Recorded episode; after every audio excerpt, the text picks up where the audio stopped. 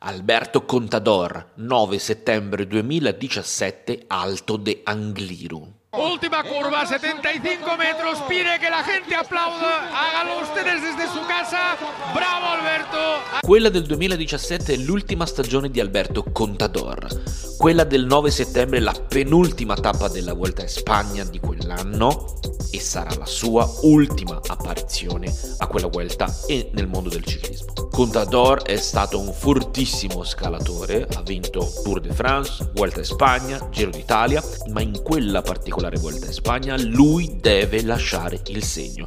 E quale segno migliore se non l'Alto de Angliru, che si contende la palma di salita più dura d'Europa con lo Zoncolan. Beh, ecco, in quella salita Contador dà sfoggio di tutta la sua classe, di tutta la sua potenza e di tutta la sua intelligenza tattica, arrivando da solo in cima alla vetta, conquistando la tappa e lasciando nel tifo spagnolo un ricordo incredibile di un atleta meraviglioso, spettacolare, forte, forse più di testa che di gambe. Salendo verso Angliru, Contador fa il diavolo a quattro, i tifosi spagnoli sono in visibilio, riesce a staccare tutti quanti e ad arrivare in solitaria col suo gesto del pistolero, salutando in questo modo la Vuelta a Spagna, ringraziandola a modo suo e salutando in questo modo anche il mondo del ciclismo. È vero che l'indomani si correrà l'ultima tappa con arrivo a Madrid, la vincerà Matteo Trentin.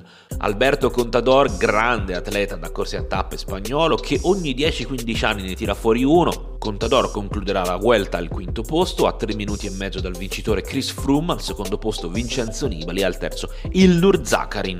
Grandi altri tempi.